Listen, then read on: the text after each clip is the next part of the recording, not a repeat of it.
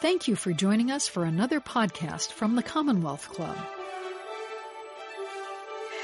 Good afternoon, everybody, and welcome to this virtual Commonwealth Club program. I'm Cheryl Jennings, formerly with ABC 7 TV in San Francisco for 39 years and founder of my own social media company, Cheryl Cam Media, and I am your moderator for today. Currently, the Commonwealth Club has suspended its in-person programming, but is hosting special virtual events, including this very special event you can learn about our upcoming virtual programs and events or become a member by visiting commonwealthclub.org. We are so grateful for the generous support of our members and donors and hope that you will join them. So please consider making a donation online or text donate to 415 329 4231. We also encourage you to like, subscribe, and share videos like this one with your friends and family. And during our program, we will have time for your questions. So you can submit those in the chat box. Now, it is my great pleasure to introduce to you today's special guests, Marlo Thomas and Phil Donahue. Beautiful people, power couple. Love to have you here. It's so fantastic. I want to brag about them a little bit.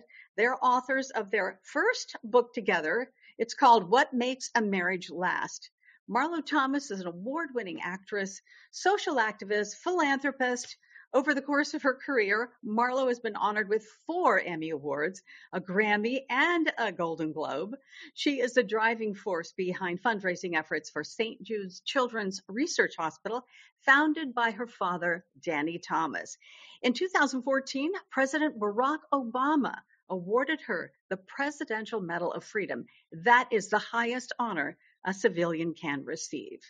I want to brag about Phil a little bit.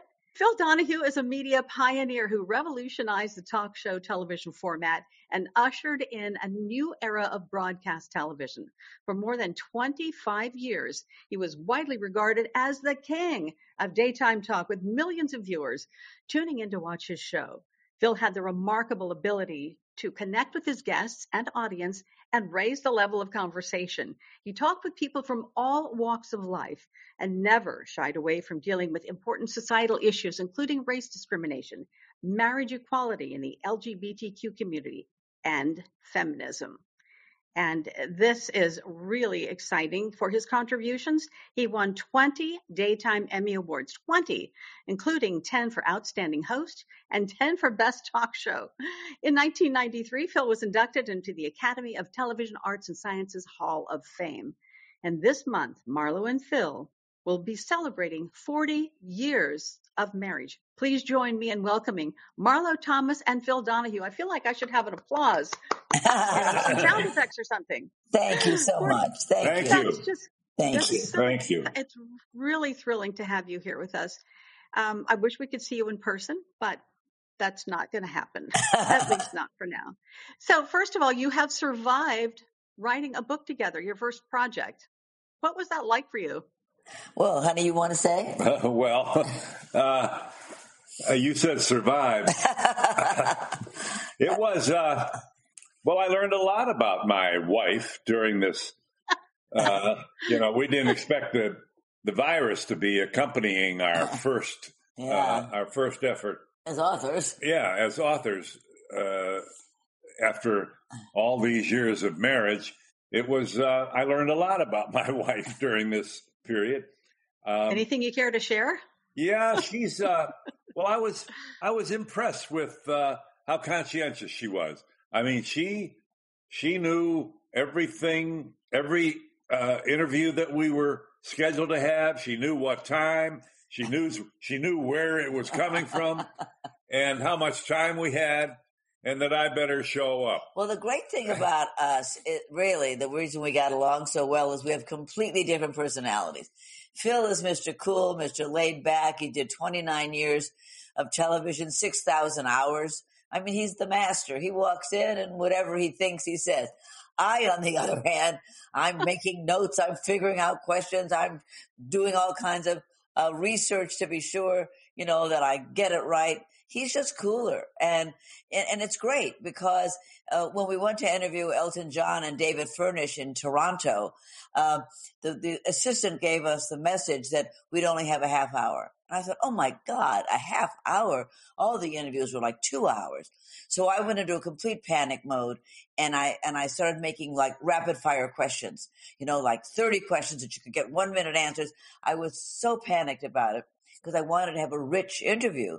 Phil, on the other hand, put his feet up and turned on the sports on television. And I said to him, aren't you going to help me with this? He said, Oh, don't worry about that. They're not going to stop us after 30 minutes. Trust me. Well, I still went ahead and made my notes and we got up. Then we were there for like two hours. So he's just got a cooler head about it. And I am, you know, get the phone, make it happen kind of person. So I think that's why we got along so well doing the book because we weren't, if we were both either his way or my way, it probably wouldn't work. But because we're so different, it, it worked very nicely. Yeah, it was. It was a very, very interesting adventure for me. And I learned a lot. I mean, I, I was impressed with, uh, for example, during the, the virus, she wanted movies and I wanted to see what Donald Trump was doing. and uh, to encourage me to watch a movie once in a while, she made popcorn. Sounds like a small thing, but wow, that that got me to sit down and watch the movie. I lured him away from the news. You have no idea how hard that is. I, I can I, imagine. He's such a journalist. Oh my gosh, yeah. And I say to him, it's the same information, honey, every hour. You know, no matter what, you, you, he watches like six shows in a row. It's all the same information, but, but it's got a different little tilt on it. I mean, I respect it. He's a journalist and he loves the news. I'm a movie buff. I grew up in Hollywood. I watch the news for an hour. I've got it. I don't need to keep watching it. But anyway, so to answer your question, we, we got along fine and we didn't, we never did a project together before because I, I think we thought we wouldn't do it well. Um, that we might buck heads because we're both type A personalities, even though our personalities are different in many ways. We're both used to running the show. So we, I wasn't sure that that would work, but it, it, it didn't get in the way at all. Why did you decide to do this particular project as your first project? Well, um, what, you want to answer that? Well, um, as our marriage went on and on, the more we were married, the more fascinated we became with other marriages and the people who occupied them for a long time. Yeah. And what was it about them that, you know, half of us get divorced? Half of us. Right. And also, it, it, it we, we, this is about a year ago when we were celebrating our 39th wedding anniversary. We were talking about the fact that the world seems so negative. This is before the virus, just negative. People aren't getting along. We're so polarized. Men and women are not in a good place right now. There's all kinds of accusations back and forth. It was like, we got to do something positive. We got to get love out there again. And we thought, what better way to do it that, than instead of focusing on our marriage, which a lot of people have asked us through the years, what makes your marriage work? And you don't really know. You can't really say, I don't know what makes it work. We like each other. We're chemically attracted to each other, but I, am not really sure. So we thought if we went and spoke to a lot of couples, that somewhere in the middle of all of that would be enough nuggets that we'd be able to figure out what, what is it that makes a marriage last? And and I think we pulled that off with these 40 different couples. Yeah, we got a lot of nuggets. a lot of good nuggets. All right, so you you feature 40 couples, 40 couples. That's so many interviews all over the country. So that's a huge challenge. And and just some of the notes that you had in your book, you picked people from all walks of life, um, actors, athletes, newsmakers, writers, comedians, musicians, President Carter, and First Lady Rosalynn how did you choose, first of all, to, to select these particular people? Well, we wanted to pick people, as you say, from all walks of life. John McEnroe from sports and Sting and uh, LL Cool J and Elton John and uh, you know all kinds of writers, and comedians, Billy Crystal, Ray Romano, uh, Bob Woodward, who won two Pulitzer prizes. He brought down the president uh, with Watergate.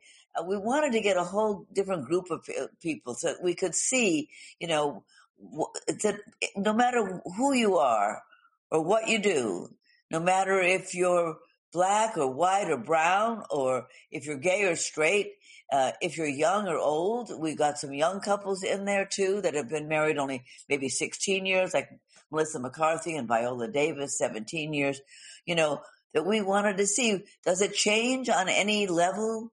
Uh, what you do for a living or what your race is, what your religion is.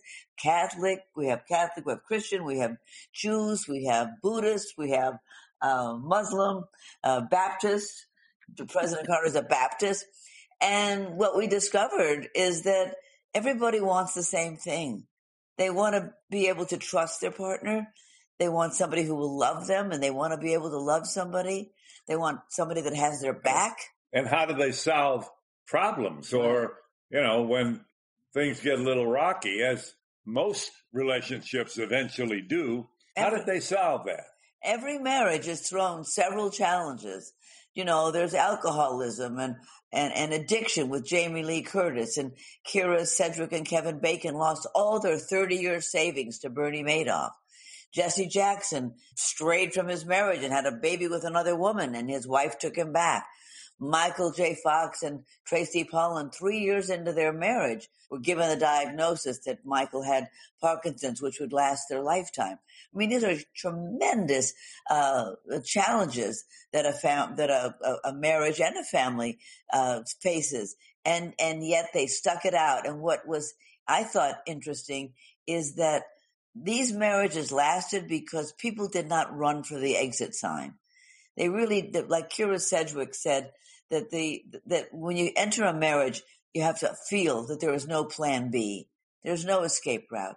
And if you have that feeling, you will get through uh, each thing that comes your way. Because a lot of people, you know, they expect the other person to make them happy.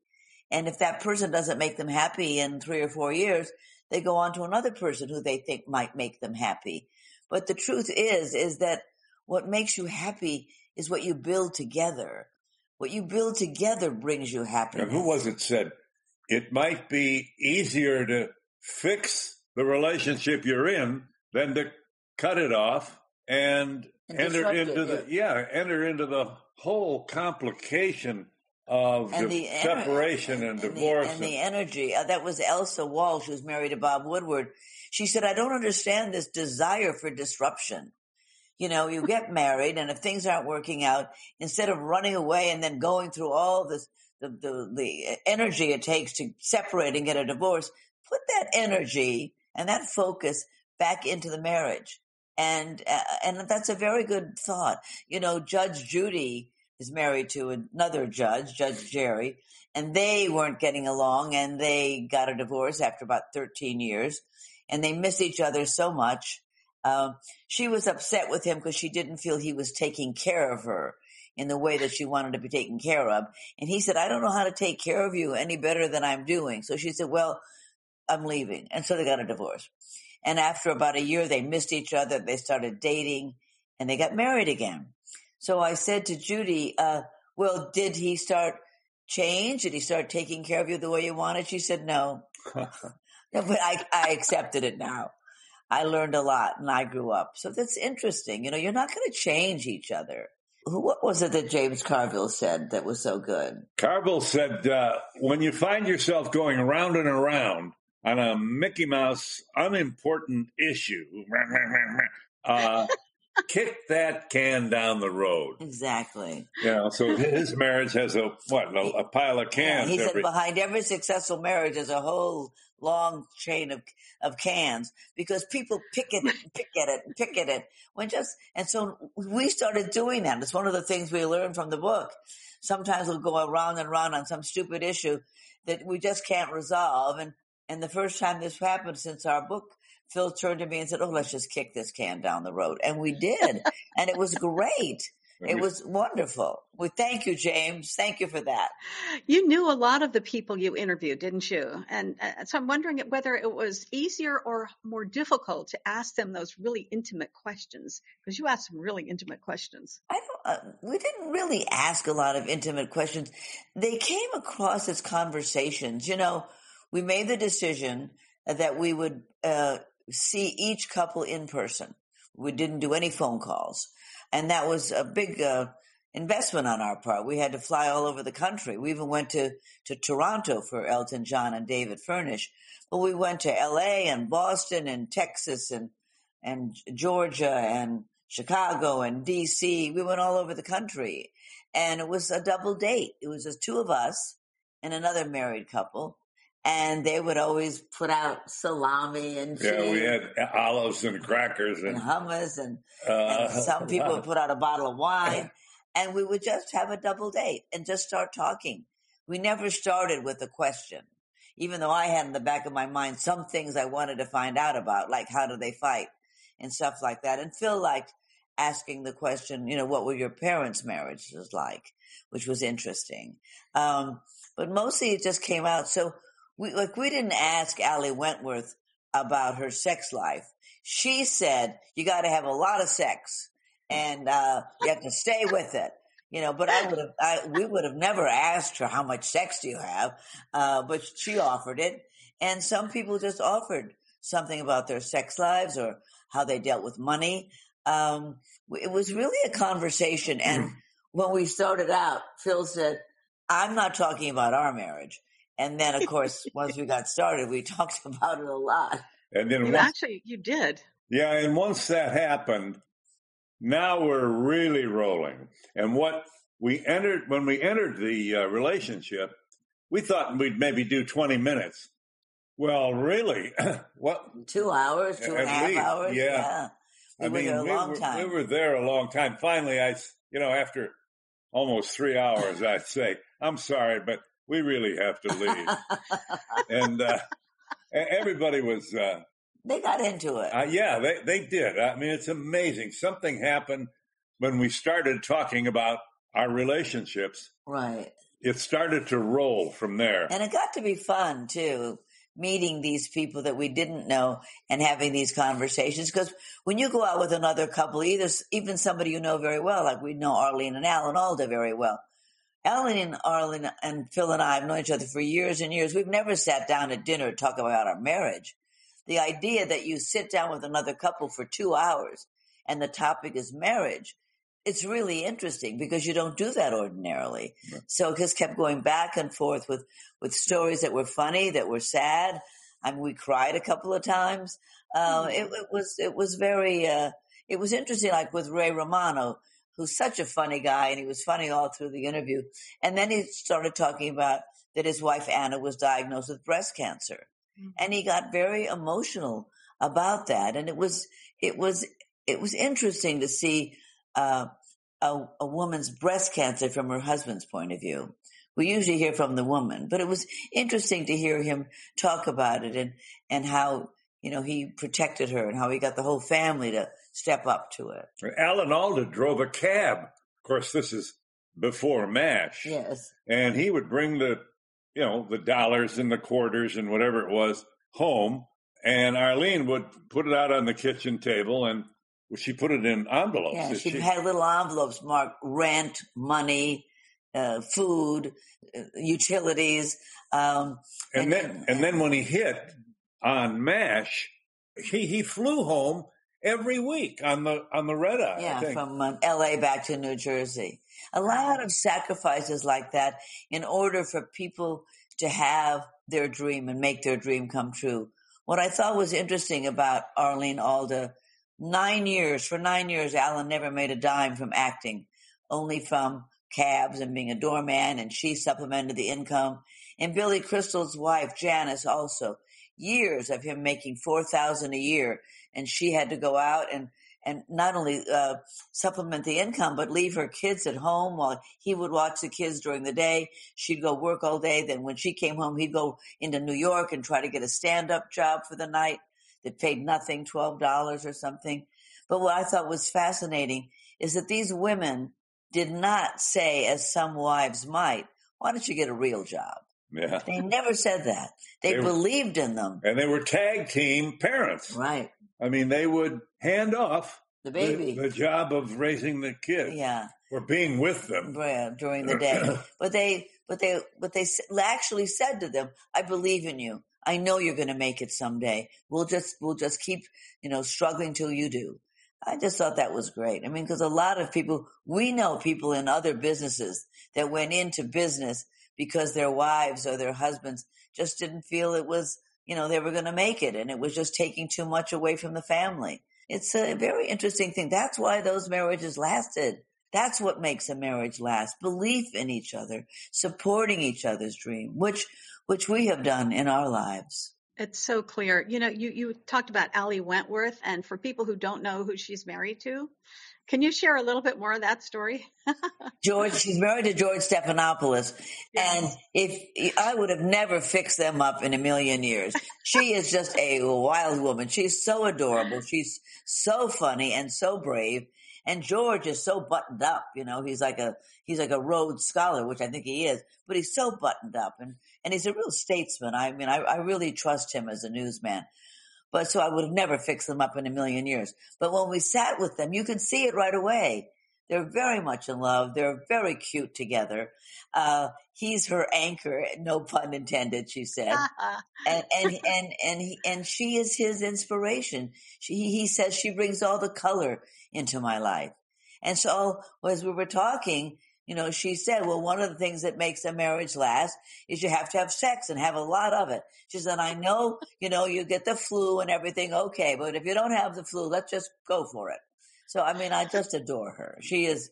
And Lorrie Sullenberger, the wife of the pilot who landed in the Hudson River. Yes. Uh, said, uh, he landed on water. He doesn't walk on water. so you know they all have their Only way. a of wife feeling. would say that. I just thought that was so funny. Yeah. Yeah. so, were there any embarrassing moments when you were doing these interviews where people would say things and go, "Oh, I didn't mean to say that"? Not really. We uh, we didn't have anybody who said, "Well, that's off the record," or "Don't repeat that." a couple of them, I think two different couples, uh, said afterward, uh, don't use that part that I said about my daughter, or don't use that part I said about my son. That was the only thing they wanted to protect. But as far as themselves, and of course we didn't, um, but as far as themselves, they didn't, they never asked us not to print something that they said. Um, and wow. we weren't there, we weren't there, uh, as gotcha reporters. You know, we really were there as adventurers into the land of marriage. What We wanted, we wanted to get at that.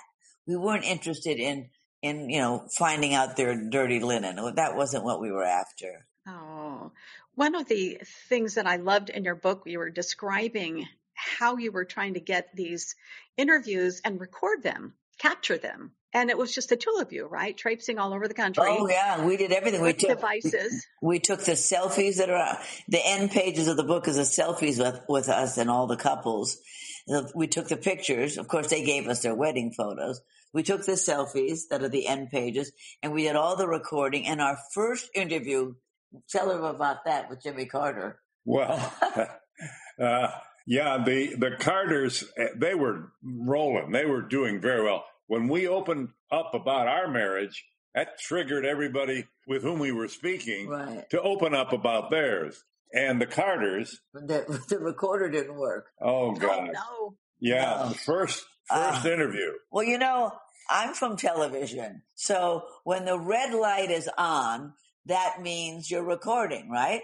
You right, always know the red light on the camera, you're on. Well, on this recorder, when the red light was flashing, you weren't on yet who the heck knew that? I thought I knew everything. So thank God I had my phone, uh, my iPhone that I've used as a backup. And Phil said, "Oh, we don't need yeah, that." Yeah, What are you doing with all this? he said, "You don't and, need, you don't need that phone." Right. Thank God we had it because we got in the car. I was all excited to play it back, and I didn't have it. And I, oh my God, I started to cry. Jimmy Carter, you can't go back and get it. Nope, it was our can't. first interview. And I said to Phil, why would we have our first interview be a president of the United States? Anyway, we had the phone, we listened to that, and thank God it was on the phone. But what was interesting was when we got everything transcribed each time and we'd look at the transcript transcription, we were excited. We thought, wow, this was every one of these interviews was really even better than we thought. And all different. Yeah. Yeah. Because we didn't ask the same questions We, we, yes. If we had a set of questions, then it would be boring. As you Right. went, you know, everyone would say everything, and we the same. So it, we didn't have that, and it's not a Q and A, which we thought was we, we we we toyed with that. Is it a Q and A? Is it just a narrative story? And then we decided on this sort of hybrid of a narration and a you know a dialogue piece, and then narration and a dialogue piece. We used the dialogue when it was funny or when it was you know poignant, when it needed to hear the person's voice. And I, I spent a lot of time looking around, seeing how these people decorated their living room. And, uh, I, you know, I don't know. It was a guilty pleasure. I mean, it was, he was doing lifestyles of the rich and famous. well, it's exciting. I mean, and President Carter, and can you talk about what some of their discussion was? Well, uh, they were interesting. They talked about their faith and that uh, they read the Bible to each other every night. They they learn to speak Spanish, so they have a Spanish Bible. They're very interesting in that way. They're they're very much into living life. You know, they're at sixty years old they they learned how to ski. Uh, at seventy years old they learned how to speak Spanish, and now they have a Spanish Bible and they read the Bible in Spanish. did you see that picture of them in the book? Yes. Oh, He was handsome and she was gorgeous. Yeah, It's- and and- he's with the whites yeah. of the uniform, and, and, yeah, it and she uh, was she was Hard to nineteen. resist. She was 19. Wow. She was so, oh, they were so adorable. And they, they're very open. They very, you know, they bicker a little bit. They're a real couple. I mean, any couple that's not bickering a little bit probably isn't alive anymore. You know, they're really alive and, and gentle with each other, though they disagree with each other. I mean, I, I got a big kick out of them. and about halfway through the interview, I said to uh, Rosalynn, "You're a feminist." Like I was surprised. I mean, I, I'm not sure why, Yeah. uh, because she certainly, She took over the business. yeah, She, she did the books of their farm business. Uh, there, it was uh, it, it was it was quite fascinating. And oh, at one point, Phil asked them if they'd ever had any you know marital difficulties that maybe you know seemed dangerous, and he said, "Well, there was only one time. Do you remember what it was? Only one time when we were writing a book." They're writing a That book. we almost got a divorce. Yeah. And he said, So you guys be careful. And I would recall uh, to them that I once interviewed uh, Billy Graham, and I said, "Did you ever think of divorce?" And Billy said, "Never. Murder, yes. Never divorce." So uh, that opened up, you know, a lot of a lot of Yeah. what otherwise might have been hesitant Yes. commentary. Yeah, yeah. Each of those interviews, I mean, 40 interviews, two people each, what kind of preparation did you have to do prior to meeting them? Well, as I said earlier, we Phil was very cool. Uh, didn't didn't make a. He read everything about the people, but he didn't make any questions up. And I would have a couple in my head, but we tried to make this a conversation and, and not an interview. We didn't go out as reporters. We went out as adventurers, Got it. uh, and uh, so that was more of our. And And, people who wanted to chat. right. Uh, yeah, it's, it was, you know, there was nothing about uh, gotcha, that nothing at all about that. It was, Mhm. And, uh, we, and, and we chose people that we would be interested in hearing from. I mean, there's a lot of people that are married and married for a while, uh, even with the statistics. But we chose people that we thought be interesting to hear what Billy Crystal said, or President Carter, or John McEnroe, or or Jesse Jackson. It, would- it would be interesting, you know. So we picked people like Melissa McCarthy and her husband Ben Falcone, who are so funny. And she said that much of their marriage is about laughter. She said, I don't know how people are married who, who aren't silly a little bit of the time. She said sometimes when they're having an argument, she'll turn around and he moons her, which is so funny to me that he does that. And uh, she does caricatures of people and, you know, they, they have a, a, and at one point we were talking about whether or not people go to bed angry. And, and he said, Oh, I go to bed intentionally pissed because I know it'll be over in the morning. Um, and that's true. That really is true. And a lot of people talked about that, that they didn't want to sit up all night picking at something, waiting for somebody else to confess that they did something wrong. Go to bed in the morning. It'll be over anyway. And, and it truly is true. In the morning, it's usually over. the biggest, I think, uh, satisfaction that I got was entering this conversation with them looking at us a little bit uh, warily. you know, what do you want to know here? And suddenly realizing that we've been talking for 45 minutes and we couldn't shut them up. We didn't want to. Right. Uh, it was a, a good feeling because they were you know, they were sharing their own personal issues uh, after we had done the same. So it was a, it really was a conversation. It really was. And you could tell in the transcript, you could see how it would start out a little stiff and then all of a sudden it would just burst into a, a nice warm conversation for both, for both of us. We, we didn't. Well, the start- two of you are so warm anyway and friendly. I can see how it'd be easy for people to, to just spill everything to you. I love some of the vignettes. You, you talked about how many things went wrong while you were trying to get this right. Um, not just the microphones and the recording device, but what travel delays. oh, I know. I mean, they were significant. I know. I don't know what it is about travel these days. I whether it's the stopping and the security what, but we had so many plane delays. It was just terrible.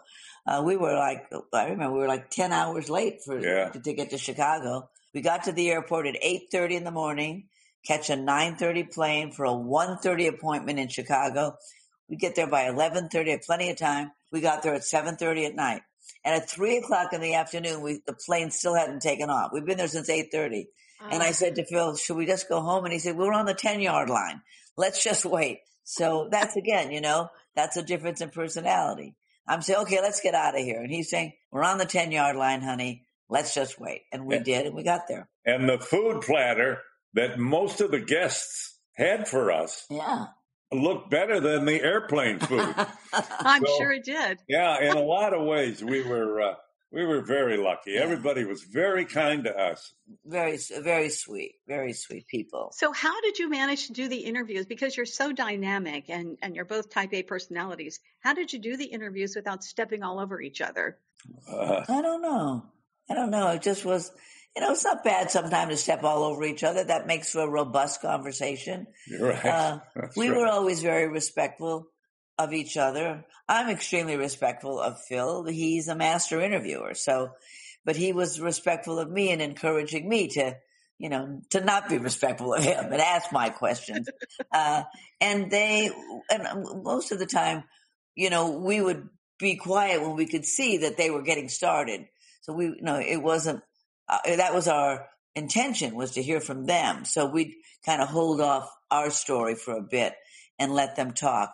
Um, but it, it- but we had a lot of laughs, and as I said, we had a few tears, and and we were extremely interested in what they had to say. There wasn't, there really wasn't a a dead bolt in the group. They all were, They were very seductive. They seduced us. yeah, they really did. and uh, you know kept us going. And so it really was like uh, A double date. yeah, It was and, like a- and chatting with your neighbor. It, Yeah. it was uh, Yeah. uh, that's that was the biggest surprise for me and a very welcome one. Well, I think also because we're not reporters, even though Phil's a journalist, but he wasn't going there, you know, to, as a journalist, but as a husband and wife team.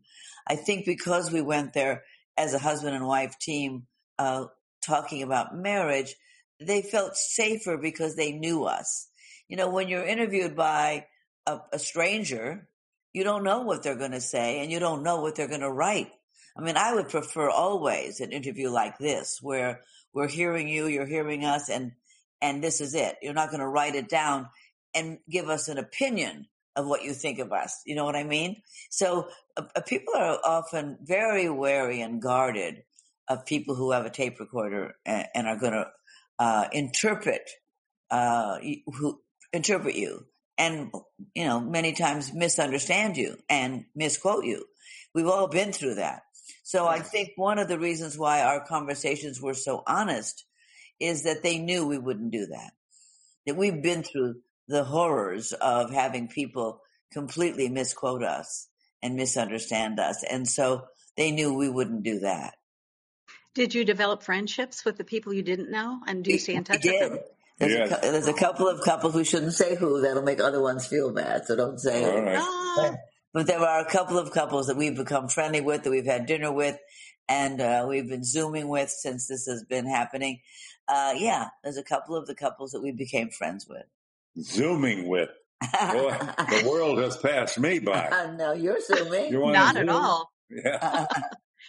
So, were there any similarities in the story? You talked a little bit about how there was a, a, a bit of a consensus on certain things that we all need to keep our marriages together. Um, can you list some of the things that you came away with? I I think uh, trust, not just trust that your spouse won't betray you, which is huge, Yes. but the trust that your spouse won't mess with your head. That one of the things that I think is a strength in our marriage is that if I ask Phil for advice, the advice he gives me all through these years is the advice that's good for me, not that's convenient for him. And that's a very big thing. And, and I learned that, uh, with him. One time I I was being offered the part in, in six degrees of separation to go on a national tour for eight months. And I really wanted to do the play and it was Lincoln Center and it was the original director, Jerry Zaks, but it would be very difficult in our marriage. So it was a question that we'd have to answer together. It was a decision we'd have to make together. And I was a little nervous about it. Not just talking to him about it, but I was nervous about whether or not this was a right thing to even bring up for us. He's working, I'm working. How are we going to get back and forth to each other for eight months? So I brought him the problem. And I said, Well, what do you think? And I laid it out for him. And he said to me, I said, Because if this is going to endanger our marriage in any way, I don't want to do it. And he said, If I needed this as much as you need it, I'd do it. Now, a lot of husbands might say, I think it's a bad idea. I think we won't be able to do the travel. I mean, he could have said that. It could have been it's a perfectly logical answer. But instead, he felt what I felt. He felt I needed it. And if he Oh. needed it, he would do it. That is a partner. That is somebody who loves you, who's going to give you the advice that's good for you, even though it's going to inconvenience him. He's going to have to get on more airplanes. He's going to have to have more nights alone. Uh, but he, he was willing to push me into that. And I, and I did it and it was hard. We had weekends where we couldn't get together. We, there were, it was difficult. It didn't obviously, thank God, break up our marriage, but it was lonely and we did have, you know, a lot of travel problems And we talked every night on the phone. obviously. But you know, we did. But it was it was you know, it was a big thing. Eight eight months is a long time. That's a But long that's what time. I mean. That's what I mean by real trust. And she took her dog with her I did. on the road. I did. I took my dog. Left the husband, took the dog. Uh, she well, he took he he had one too. We had two dogs. yeah, Okay. Duke Goldwyn. He he kept Huey and I took Louie. Louis and Louis rode the truck that transferred the the set Right? Yeah. from city to city. yeah. I'd go by plane and the dog would go in the truck with the props. uh, we have, I'm looking at the clock here, and we have so many questions from people. If you don't mind, I'd like to throw a few out to you. Oh, we'd love to meet everybody. All right. So, our first question is What does a perfect date look like in your household? A perfect date. Uh, what what do we love to do on a perfect date? Well, you know, we live in Manhattan, and uh, and, and what I like about New York is I grew up in L.A. In L.A., you have to have a car to, to for anything. In Manhattan, we can walk two blocks, and there's like seven restaurants that we like. And so we never make a reservation because we never know when we want to go out to dinner. So we go past the restaurant, we see if there's a table, we go in. If there isn't, we keep walking. And so I- we, I love the spontaneity of New York, and that's sort of what we like to do on a date night is something spontaneous. Yeah, and Central Park may be the most well kept Yeah. in every way. Uh, the the uh, the foliage, the trees. I mean, they're fabulous. You Yeah. and we get a very nice view of them, so we can look down and see the seasons. Something that I never had the opportunity. I can see the sun rise and set from where we live, and you get to be familiar with the arc of the sun. I know, you know, this doesn't turn everybody on, but I'm telling you, I'm uh, I'm like a, a kindergartner learning something about astronomy. It's it's been uh, a fab, fabulous experience. And there's also a restaurant in the park called the Boathouse. We often go there for lunch. And something we've we've learned, You know, we we love to go to the theater. I hope someday we get to go again. And but again, we're so spontaneous that we don't always get the tickets in advance. So we go to the theater and uh, by hook or by crook, we always we get a, we get some seats. Not because we're famous or anything, because there's always a couple of seats left, even when it's sold out. And then we'll go at the last minute. We'll go like a half hour before curtain and pick up a couple of seats, and that's fun too. Uh, so so basically, date night for us is spontaneous. We don't really make money plans. Yeah. Oh, I love that. All right. So this is a question for Phil. The TV landscape has changed since your last Donahue show. Is there anything you miss about it? Anything you miss about the old days? Well, yes, of course. Uh, Well- I don't miss the shirt and the tie every every day, but um, I, I miss the excitement of uh, featuring a different person or subject every day. I mean, I learned a lot just by sitting on my own show and listening to the guests.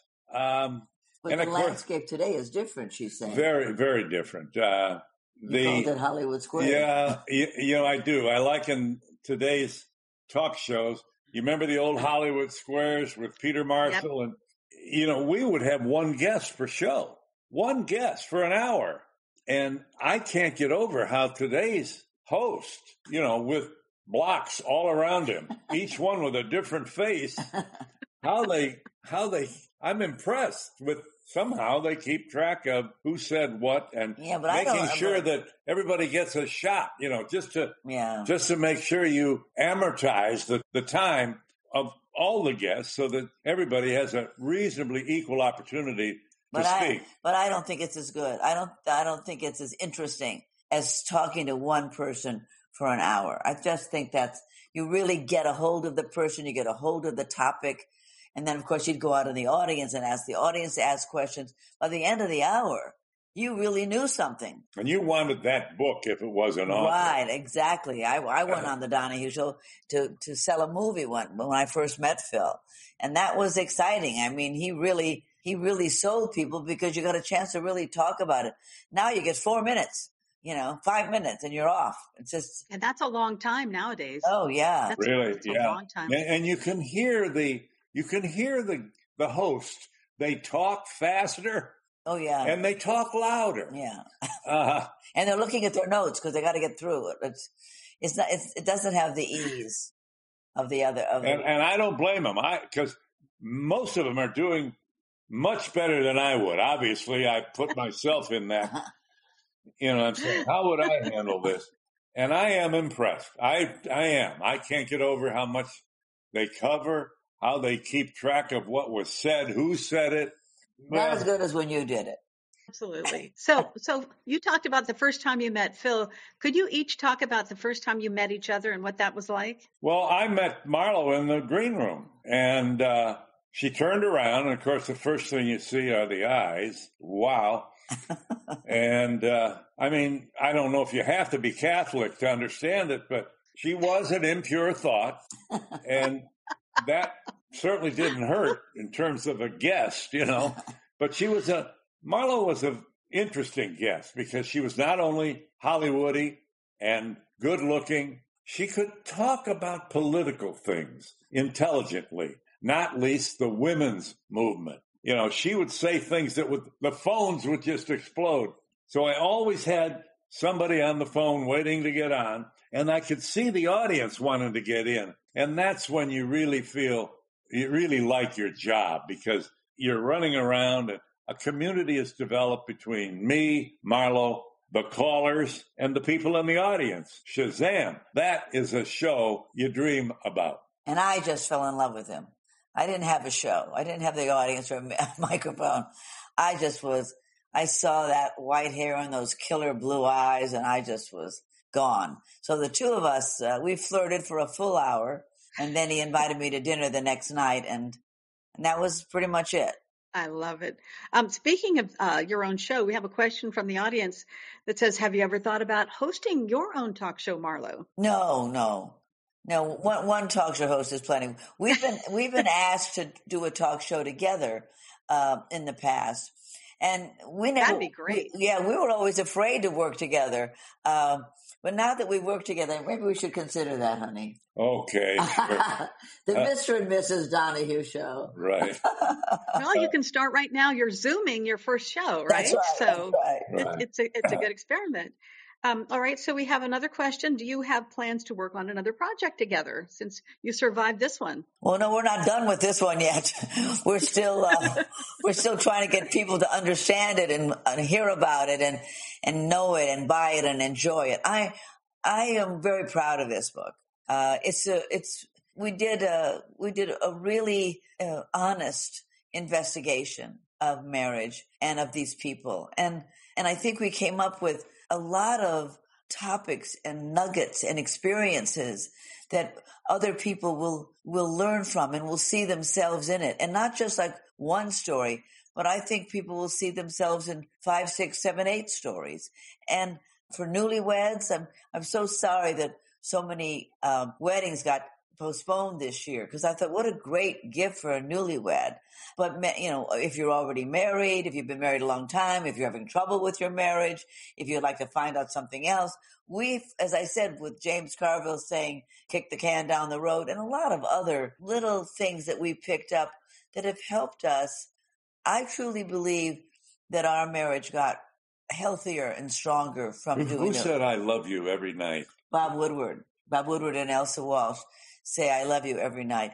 It, it just it's just a it, you you get a new appreciation for how to accommodate another person. Yeah, and and you know these are people in an age when half of us get divorced. These are people that wanted that relationship to last. Right. They wanted it, and you you could feel it. You could see it in their attitude, how they spoke about each other, and what they had gone through that they mm. got through the other side of all of these issues that they faced. And many of them went to couples therapy. Uh, Bryan Cranston and Robin Dearden, uh, Neil Patrick Harris and David Burtka, Ron and Cheryl Howard. Several couples uh, went through couples therapy to uh, Al, Al Roker and Deborah Roberts. And Bryan Cranston said it, it wasn't to have a referee, it was to have an interpreter somebody who could say, that's not what she meant. This is what she meant. Or is that what you, is that what you felt at that moment? Oh, I thought you felt something else. And that is true in our marriage is oftentimes Phil will say something and I'll say, well, why would you say that? And I'll be offended by it. And then he'll explain what he meant. I had it all wrong. But thankfully we have a good communication. So we can stop and say, what did you mean by that? But some people can't do that and the idea of I don't know, it was Judy Viorst said, you know, you no matter how hard you try, he's never going to be you, and you're never going to be him. So let's put that down as a given, right. and and and, and anticipate that before right, you marry, right? And accommodate right. who that other person is, and accommodate their differences. I love what Patty Smyth, John McEnroe's wife, said. She said, "Women are always saying to me, he's got great potential." She said, "Forget it." Don't marry potential. Marry the person that you see. That's who you're going to be living with. Don't marry potential. You are not going to shape him into something else that you want. Marry this guy. That's also very, you know, interesting to, to think about how we do that, you know, how we try to change each other. Phil tried to change me and I tried to break him of different habits. It's not going to happen. so at a certain point, you just have to say, this is who he is. I love him. I will accommodate his differences and he'll accommodate mine and we won't be fighting about it. And the marriage will last. Last. Yes, it will. And it's lasting. All right, we have some more questions. Phil, you talked about staring at people's living rooms. Who had an interesting or surprising living room? Isn't that a good question? Well, I think the most surprising house was Judge Judy. Yeah. Judge yeah. Judy, who is the most down to earth, you know, smart talking, tough talking, truthful talking person in the world. I, when we drove up to their house, I thought we had the wrong house. It was so grand. It was so beautiful. Uh, not that I didn't think she'd have a beautiful house. I just didn't think she'd have that grand house. No, it was, uh... it was gorgeous. And they built it themselves. I mean, they, uh, I didn't build it themselves with a saw and a hammer, but I mean, it was their design. Gorgeous. Right. Really, and very, very grand. she's a hoot. The two of them are so funny, really very funny people.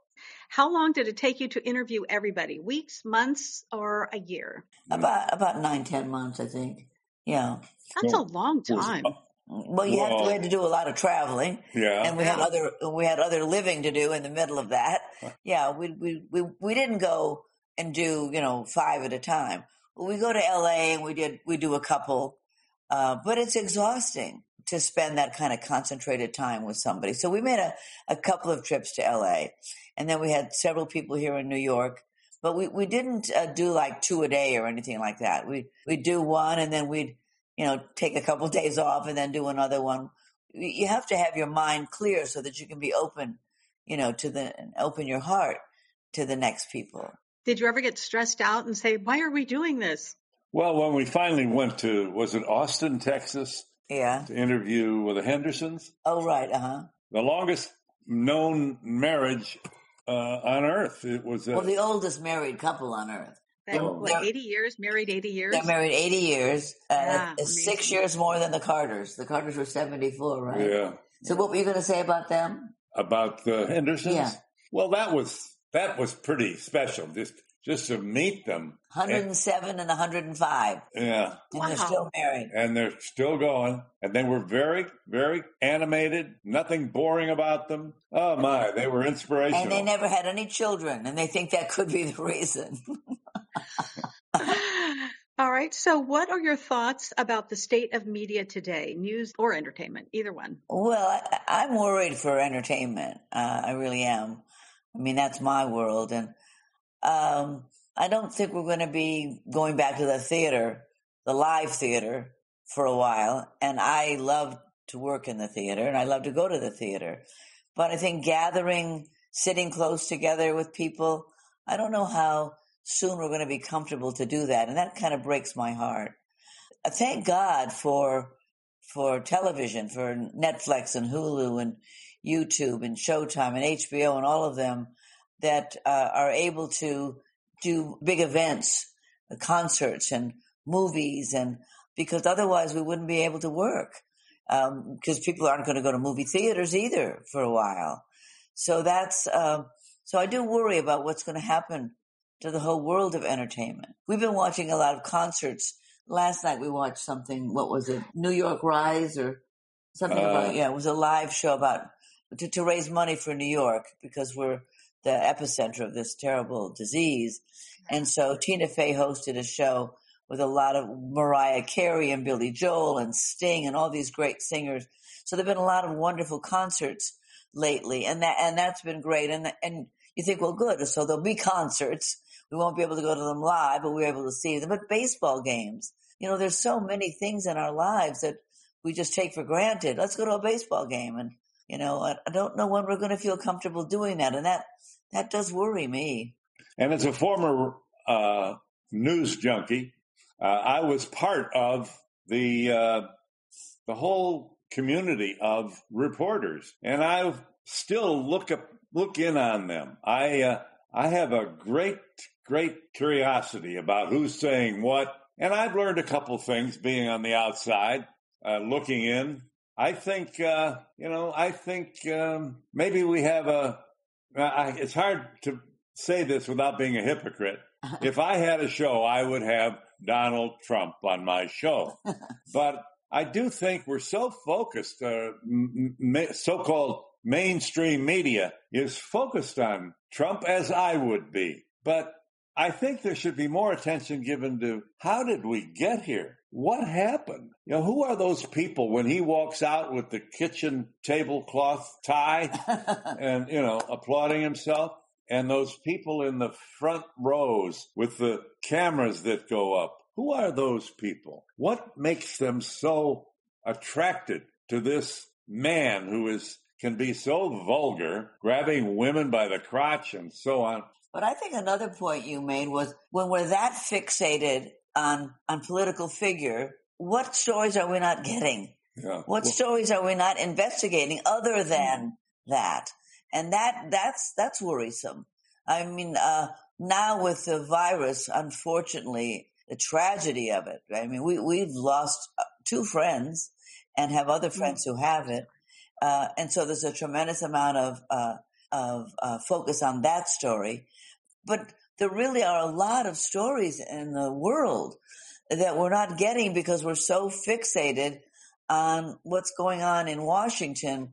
And uh, that that's a point you've made that I think is Right. really important Right. too. You know, Well, we have about three minutes left, and I would love to ask how you would describe the other person in three words. Three three words? how about a sentence? Okay, How- we can go for a right, How would you describe me, honey, in three words or a sentence? Um, Marlo is a water bug. she makes turns. I mean, she, she can do several things at once. I'm fascinated. Just during the virus, I've had a close up. I'm in the front row watching her work. During the quarantine, yeah. And I mean it. I mean, she's on the phone, and the, the the other phone is ringing. I am impressed with everything she can get done, almost all at once. So I, I guess I knew that, but I've never been so close to it happening and seeing her. Well, we've never been locked up before, so we're not seeing No. each other. That's true. Yeah. I, I, I I think what I would say about Phil is, is that uh, I know who he is. He is a member of my tribe, and I- I trust that so totally. You know, a lot of people you just don't know what makes them tick. I, I know what makes him tick, and I like it. Oh, how will you be celebrating your 40th year anniversary? Well, Spontaneously? not the way we Locked used up? you're you're looking at the uh, you're looking at the place where we're going to celebrate. Right. We've been very strict about about uh, staying in and being self quarantined. Um, usually on our anniversary, our gift to each other for 39 years has been going away together. Sometimes when we had enough time, we went to China, Japan, Indonesia, Italy, France. Uh, where, where do we go? Uh, Tahiti, just any place you can imagine. Uh, but this year we won't be doing that, obviously. So we'll be home. I don't know, maybe playing cards or Well, dancing. What, Right. I don't know what we'll be doing, but we'll be making dinner. That's for sure. We've become very good at cooking together. Yeah, and not long ago, I had a chapter of my life with Vladimir Pozner, the former communist uh, Russian journalist who I did a space bridge with. And not long after that, I, we were in Russia, Right. and I'm in Omsk. I mean, Omsk. It's in uh, Siberia, and I'm walking around their central square Ooh. in the downtown area, and a little old lady with a babushka looked at me and said, "Phil, Phil, Space Bridge." And I thought, "Wow, I'm an international celebrity." And the next thing I know, we're in Japan, and we're at a Buddha statue. You know, the big and two little Japanese women with obis looked at me, and they're pointing to their camera. And I'm thinking, boy, they just won't let you alone. I mean, I can't walk down any street in the nation, in the world. And they came over and handed me the camera. They wanted me to take their picture. They didn't know who the hell I was. So fame is fleeting. So I learned, So I learned humbling. that in a hurry. Not even a bottle of champagne you guys?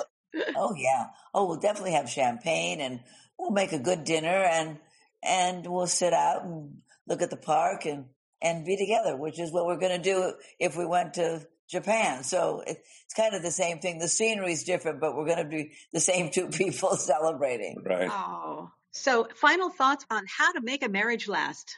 Final thoughts. Well, I think uh, love, listening, and lust. Uh, The right. three L's. And try to try to avoid jealousy. Yeah. Jealousy is very draining, and I ought to know. Um, uh, there's a story. Who told the story about flying home? Kelly and Mark. Oh yeah, Mark Consuelos. Yeah.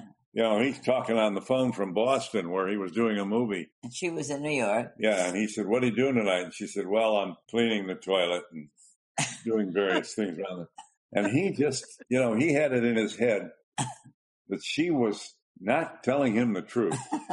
So he flew home and walked in on her as a surprise, walked right past her, looked behind the drapes. I mean, this guy was, he's looking for the tall, dark stranger that he knew was somewhere in the apartment. And she had a Johnny mop in her hand and was actually cleaning up the apartment. But he said, but he said he's gotten over that now. He's much better. But he heard, you know, he was just sure that he was out of town. And she said, he kept doing this. And finally, I, she said, aren't you tired of not catching me doing what you think I'm doing? um, so, so jealousy can be, uh, can really drive you mad. Okay. So love and lust and the three L's.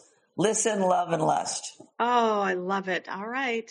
Well, I'm expecting the two of you to start your own talk show. Okay. You're so good at this. Thank you. Thanks. And we have to go. Thank you so much. Thank you. Thank you. We had It's a been good a time. Bye bye. right. Bye bye. right. Happy anniversary. Thank you. Thank you. Thank you. I want to say a big, huge thank you to Marlo Thomas and Phil Donahue, the authors of What Makes a Marriage Last. It's a great read. It's an easy read. It is about 600 pages, but you'll just fly through it. It's just amazing. And I highly recommend it. It's, I, I laughed so hard and shed a few tears when I looked at some of the things I was reading.